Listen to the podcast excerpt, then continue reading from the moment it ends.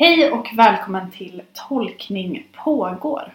Jag heter Jenny Grimbeck och idag sitter jag här med Nina Kolmebäck. Hej! Hej, välkommen hit! Tack!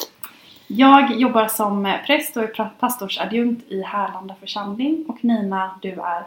Jag är prästkandidat för Göteborgs stift och prästvigs om två månader.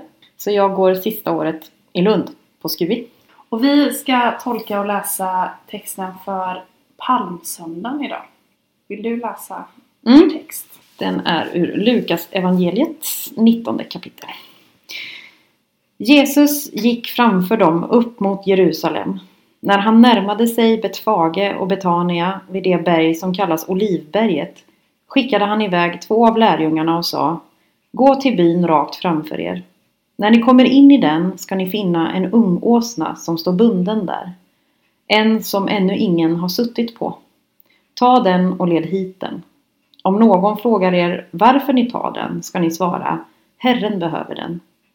De båda lärjungarna gav sig iväg och fann allt vara som han hade sagt.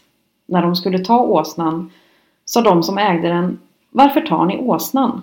De svarade Herren behöver den. Och de ledde den till Jesus och la sina mantlar på den och hjälpte honom upp. Där han kom ridande bredde folk ut sina mantlar på vägen. Då han närmade sig staden och var på väg ner från Olivberget började hela skaran av lärjungar i sin glädje ljudligt prisa Gud för alla de underverk de hade sett. Välsignade han som kommer, konungen, i Herrens namn. Fred i himlen och ära i höjden. Några fariseer i folkmassan sa då till honom Mästare, säg åt dina lärjungar att sluta.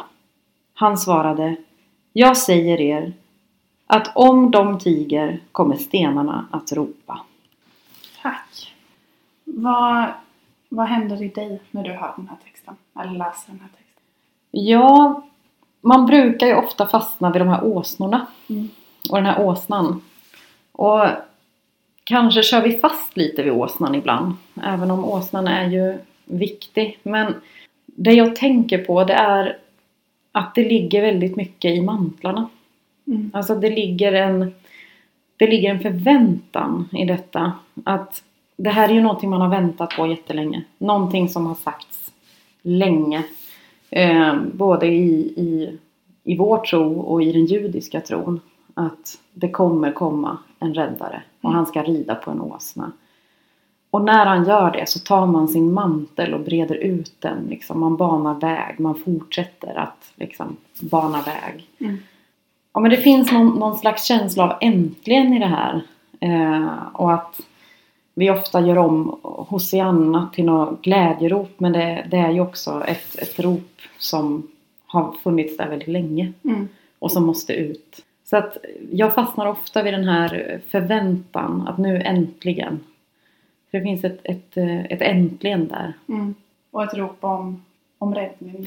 Ja, kanske också att, att nu har vi väntat på det här så väldigt länge. Mm. Och, och det finns så mycket som vi behöver hjälp med. Mm. Så kom nu och hjälp oss. Mm. Mm. Och också när han sen tågar in i Jerusalem så är det ju här är det ju lärjungarna som ropar och, men det sägs ju också att skaran blir större och större och när Mm. han väl kommer in i Jerusalem är det fler än lärjungarna som, som ropar. Just det, hela folket. Ja, hela folket.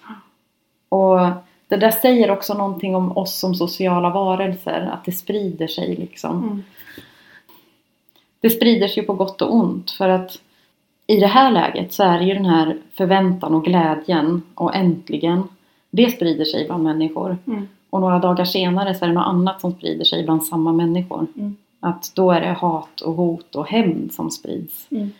Och det säger ju också någonting om oss som sociala varelser. Ja. Metaforen smitta är ju lätt att använda Mm, nu för tiden. mm, Men just det där att, eh, att glädjen och förväntan och befrielsen, att den kan smitta. mm, Och det, det är det jag hör du säga här att, att äntligen mm, det sprider sig och det smittas. Mm, Och den glädjen. mm. Det är ju en davidisk längtan här som har funnits väldigt länge. Det har kokat väldigt länge. Ja. Och man har undrat när. Mm. Och så om man tänker sig in i den här folkhopen. Om man tänker sig in i, i människan som står där Mm. när Jesus kommer så får jag en känsla av att, att det, det är ett litet men herregud, en, en overklighetskänsla. Är det nu det händer? Mm. Och att man kanske fumlar liksom med knuten till sin mantel och Mm. liksom vill vara med och, och breda ut. Eller man har ju vetat. Mm. Och får jag vara med om det här? Mm. Eller är det ens det här som händer? Är det nu det händer? Jag undrar ifall det finns där. Ja, Att- det tänker jag. Eller så är vi skadade från vår tid Mm. med liksom fake news och Mm. ifall det också finns en, eh, ett tvivel Mm. i den. Och på något sätt så måste det ju nästan finnas det för det tvivlet spiller ju sen över. Mm. Ja, men det är det jag menar. det motsatta. i det här sociala eh, skeendet bland människorna Mm. så finns det ju inte så att, att portarna öppnas och sen och där är han och så blir man tvärsäker. Nej. Utan, men man påverkas av den här stämningen tror jag. Mm. Eh, men också tecknet. Att det kommer någon ridande på den här åsnan. Mm. Och det är palmblad och mantlar. Eh, och så, så är det kanske många som tvivlar. Eh, och, och det är också fariseer som säger att nu, nu får ni skärpa er. Mm. Så att det finns ju också där. Det sprids ju också där. Men, men det som händer det är ju att jag ser framför mig att det blir någon sån här kollektiv mm, upprymdhet Mm. Eh, blandat med det här tvivlet. Och vad är det som vinner just på palmsöndagen? Ja men det är nog den kollektiva förväntningen där. Just den stunden. Mm. För man får inte glömma heller att de vet ju inte vad som händer sen. Nej. Det vet vi och jag tror att det färgar oss jättemycket. Ja. Att vi har väldigt, på palmsöndagen så har vi väldigt nära till att sen förklara vad som händer sen. Ja. Men just nu så finns det en ganska stor grupp som kanske är den här, jag vet inte, man kanske får ett påslag. Mm. Det kanske är adrenalinpåslag. Är, är det det här som händer nu? Mm. Får jag vara med om det här? Mm. Och då ropar man. Samtidigt kan vi läsa den här texten utan det som kommer sen. Nej, jag tror att ehm, det här att vi är färgade och många av oss, eller vi som är präster, eller jag som ska bli, vi är ju såklart färgade av vår teologi. Mm. Men jag tror att det är jätteviktigt att våga försöka att inte vara färgad av sin teologi. Mm. Utan använda det predikoredskapet att sätta sig in i situationen. Att kunna empatiskt eller eh, inlevelsemässigt tänka sig in just i den stunden. Och vad händer i mig då? Vad ser jag som en, en vanlig människa på gatan när det här händer? Mm. Och inte bara fastna vid Jesus storhet, för det är en storhet för oss. Men det var också, det var också kanske lite konstigt. Mm. Och det var den här, jag tycker det är intressant den här medsvepningen i den här skaran som kommer in. Och vad händer med de som är där då? Mm. Det sociala. Det är ju ofta intressant för mig. Har du varit i en sån här situation? Av att dras med på det här sättet? Alltså jag tänker att det skeendet, det kan vi se i alla sociala sammanhang. Det här kan man ju kopiera till en mellanstadieklass. Eh, vem får rollen av att vara den som rider in och vem hejar på? Och varför hejar jag ens på? Eh, jo, det är för att vi människor vill ju aldrig hamna utanför gruppen. Det är ett socialt, eh, en social företeelse att så här gör vi. Och att våga tvivla i en sån situation är ju i mellanstadieklassen är ju det en styrka. Mm. Att inte gå med i det där. Mm. Eh, och jag tänker också på den här hopen som säkert är samma, delar av den här hopen är ju samma hop som sen får Jesus dödad. Eh, och det där finns ju kvar i alla sociala grupper. Mm. Att vi vänder oss eh, i det här att inte hamna utan, utanför majoritetsgruppen. Mm. Bara vi får vara med, bara vi är rätt. Och där, ja men vi kan ju kopiera det till, till det som sker i, i Ukraina nu. Va, vilka portar kommer öppnas där och vem kommer, vilken åsna kommer komma in i Ukraina? Det tror jag många väntar på idag. Det finns ju ett skriande rop av Hosianna idag Mm. i den situationen. Där jag tänker också, eller generellt i, i vår tid liksom, eh, tvärsäkerhet Mm. Är något väldigt svårt. Mm. när den inte är grundad. Liksom. Mm. Och det, på något sätt är det det som händer i den här texten. Mm. Det är, det är sån eufori Mm. och glädje. Och den är okontrollerbar och den är underbar i Mm. det. Men det finns något svartvitt också. Mm. Som jag läser med då vetskapen om vad som kommer sen. Och det där tvivlet som kanske kan finnas i mellanstadieklassen. Mm. Och som kanske också finns i den här situationen. Mm. Känns ju sund. Ja. Och samtidigt är det som du var inne på förut att kan vi se det här på något annat sätt? Det är ju svårt Mm. som kristen och troende att inte tänka på det som kommer sen. Ja. Att, för, alltså att, att det är väldigt lätt att måla upp euforin, folkhopen, man tänker nästan ett folkhav. Ehm, men var det så? Kan vi veta det? Och hur mycket vet Jesus? Mm, Vad- den är intressant. Vad rider han in med för, för känsla eller tanke om imorgon? Mm, Eller dagen efter? mm. Eller dagen efter? Mm. Alltså jag har ju någon känsla av att Jesus vet vad som ska komma men Jesus kan ju det där som vi alla övar oss på hela tiden och som är så himla svårt att vara i stunden. Mm.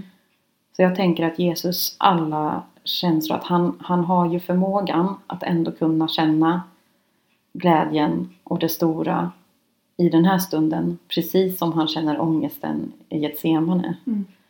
Att han har... ehm, Jag tror inte det skulle gå för Jesus om han inte kan vara i stunden.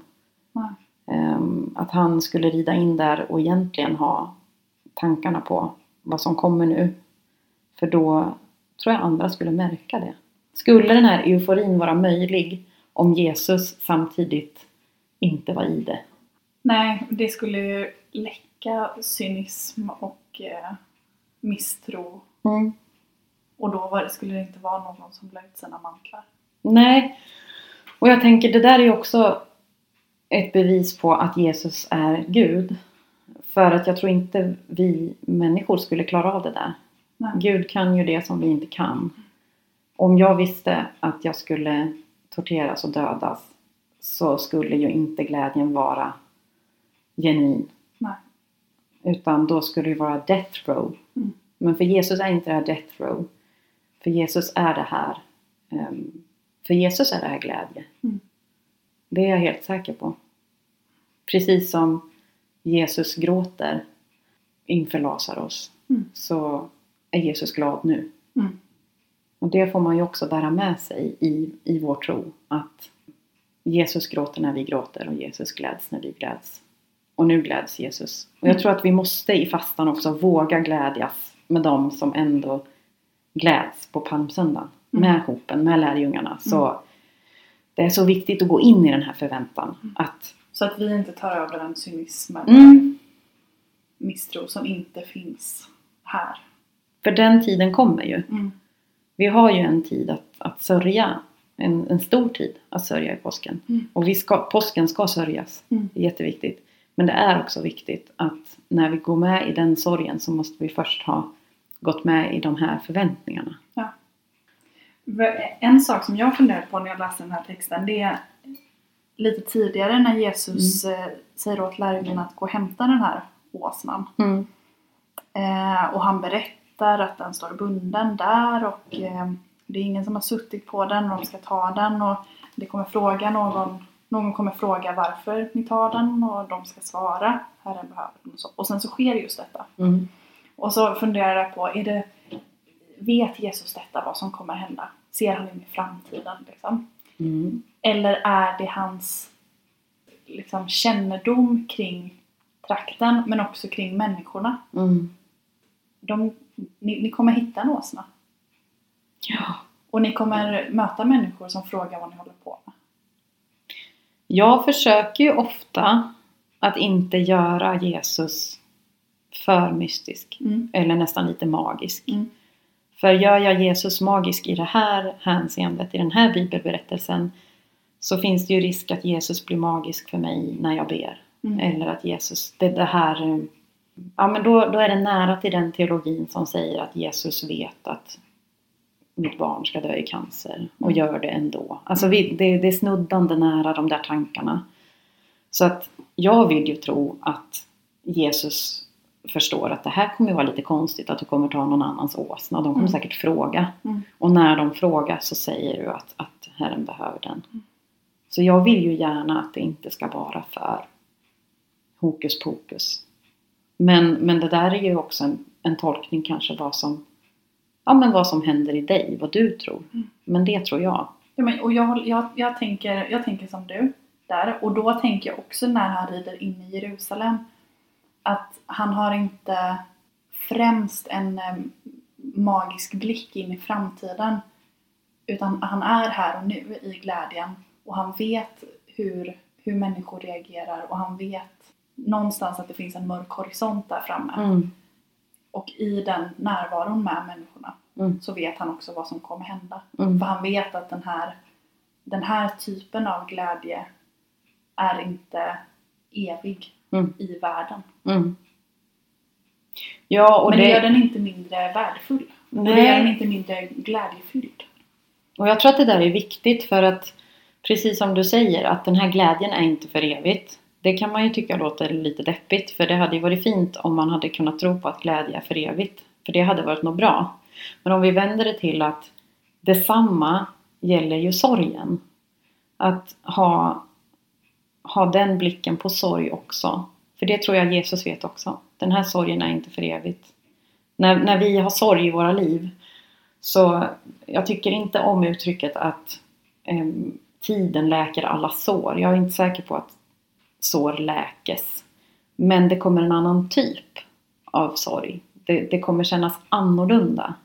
Man kanske inte kan säga till någon att jag, det kommer tas bort, din sorg kommer tas bort. Eh, och man kan inte heller säga att den här glädjen kommer tas bort. Men, men det kommer vara annorlunda.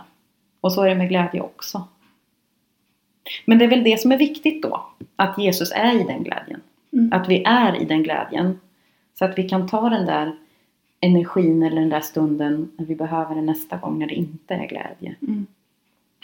Eller att vi kan när vi är i sorg och plötsligt får en fin stund i sorgen. En Mm. rolig stund i sorgen. Man kan ju ga- gapskratta i sin sorg. Ja. Så får ju de leva väldigt nära. Mm. Så att det är ju inget dåligt att glädjen inte varar för evigt. För det innebär att sorgen inte varar för evigt. Ja. Och det tänker jag säga någonting om, om Gud i det rörliga. Mm. Att Gud är, eh, Gud är aldrig Gud är aldrig eh, konstant på det Nej. sättet. Utan Gud lever Mm. med oss. Mm. Och i, i palmsöndagen Mm. och långfredag. Och det är därför jag tror att det är så viktigt att vi vågar vara i påskens alla känslor. Mm. För det gör att när vi väl kommer fram till, till långfredagen så kan vi tillåta oss att vara i långfredagen. Mm. Har vi varit i palmsöndagen så kan vi vara på riktigt i långfredagen. Ja. Och så kan vi också vara på riktigt i påskdagen. Mm. Men vi kan inte hålla på och hatta emellan dem där utan vi ska, vi ska ge varandra en palmsöndag. Mm. Vi ska ge varandra en förväntan. Ehm, och det där är, jag tror att alla kan känna igen sig i den här känslan av att nu äntligen kommer någon som styr upp det här. Mm. Nu behö- jag kan lägga ifrån mig det här på någon annan. Mm. Nu kommer räddningen. Det, det behöver ju inte vara så stort att det är en Jesusräddning som kommer. Utan det där är ju en vardagskänsla. Mm. Åh gud vad skönt. Nu, nu kan du ta det här en stund. Och så kan jag pausa. Mm. Det är ju också palmsöndag. Mm. Nu Bä- vänder det. Ja, nu vänder det. Bär mina bördor åt mig. Mm. Även ifall vi är många som har den erfarenheten så är det ingen av oss, tänker jag, som har erfarenheten av att den där vännen eller kollegan bär bördorna för alltid. Nej, Men det gör det inte mindre, mindre värt den Nej. här stunden det hände. nej precis. Mm. Sen är det ju den här eh, grejen också med stenarna. Det är Det- otroligt starkt. Jag älskar den raden. Mm. Att det finns en sån förtröstan. Det finns en sån förhoppning. Hela den meningen bär ju den här förväntan och Mm. den här förtröstan och den här förhoppningen. Eh, Det är ungefär som att Jesus säger no matter what, Mm. vad som än händer nu så kommer det här inte vara slut. Mm. Vad som än händer nu så kommer det här ordna sig ändå. Att det, det är någonting med den här förväntan. Och nu kommer räddaren. Och så säger fariséerna att nu får ni lägga av. Och då säger Jesus, fast oavsett om vi lägger av så kommer det att ske ändå. Men hans replik där hamnar ju, går ju på en helt annan nivå. Det är som att fariséerna säger Kan inte bara lugna er lite, det här är lite stökigt. Mm. Jesus kommer med en, en kosmisk liksom, turn back på det. Mm. Och jag undrar vad fariséerna tänker. Mm. vad de har för ansiktsuttryck. Mm. Och har fariséerna redan en plan för om det här skulle hända? Mm. För att det har ju alltid bubblat. Det har ju alltid bubblat att så här, det finns ett hot kring Mm. Jesus. Mm. Kommer han ta över? Kommer det hända någonting med den här personen som skapar de här folkskarorna och så? Mm. Eh, och de försöker hela tiden att kan, du, kan ni bara lägga av? Mm. Det är ju det som händer hela tiden. Nu får ni sluta, nu får ni lägga av. Ehm, har, de någon, har de någon plan med det här? Och så säger de igen att nu får ni sluta. Och så säger Jesus, fast även om vi slutar så kommer det fortsätta. Mm. Så det är, det är också ett, inte, inte hot kanske, men det är en försäkran. Mm. Och ett löfte. Mm. Och jag tänker också på vad, vad stenarna och naturen ropar idag. Mm. Och om vi lyssnar då. Mm. Ja, går det att få in lite ekoteologi i det där? Det går. Ja, det går alltid att få in lite ekoteologi. Nej men det, det, alltså det som jag fastnar ofta i i bibliska texter eh, Det är ju Det är ju det här sociala som inte har ändrats genom alla år. Det som fortfarande är människan. Mm. Och det är väldigt mycket den här svängningen som går från förväntan och jubel till hat och hot och hämnd. Mm. Och det är så otroligt aktuellt idag. Eh, Jag tänker också på det här som du sa förut med att vi tänker svartvitt och människan har ett behov av det svartvita. Det har ju också de senaste dagarna pågått en, en debatt i media efter att Will Smith slog Chris Rock på, på galan. Mm. Och då blir inte den debatten som efterföljer, den är inte, den är inte nyanserad utan det är gjorde han rätt eller gjorde han fel? Mm.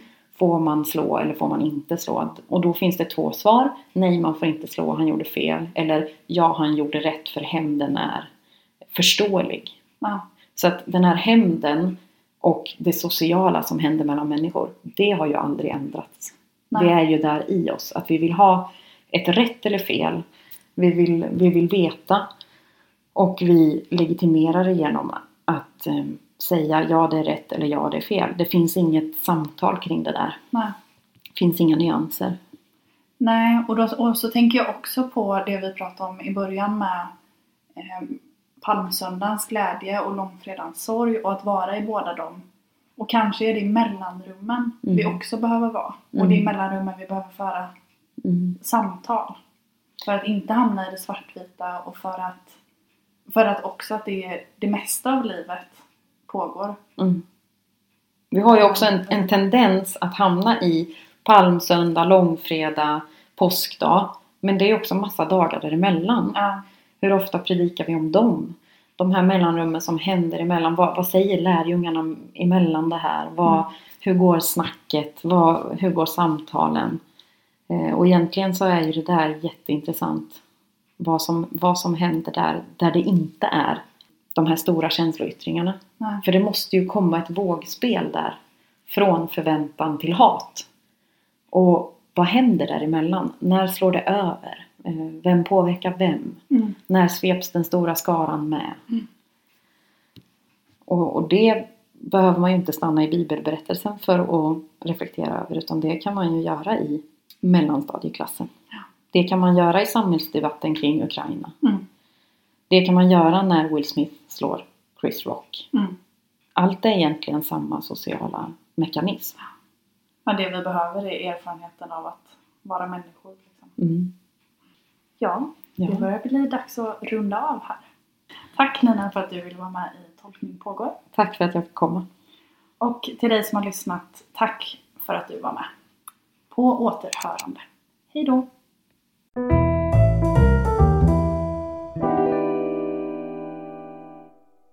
Du har lyssnat på Tolkning pågår, en teologipodd i samtalsform.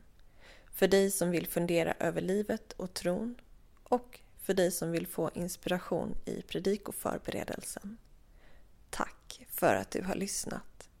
Och tack till alla er som gillar och delar våra avsnitt på Facebook och som på andra sätt berättar om den här podden för andra. Om du vill lyssna på fler avsnitt så finns vi där poddar finns och på vår hemsida som du hittar om du googlar Tolkning pågår. Och om du har tankar om podden så hör gärna av dig till oss på vår Facebook-sida. På återhörande.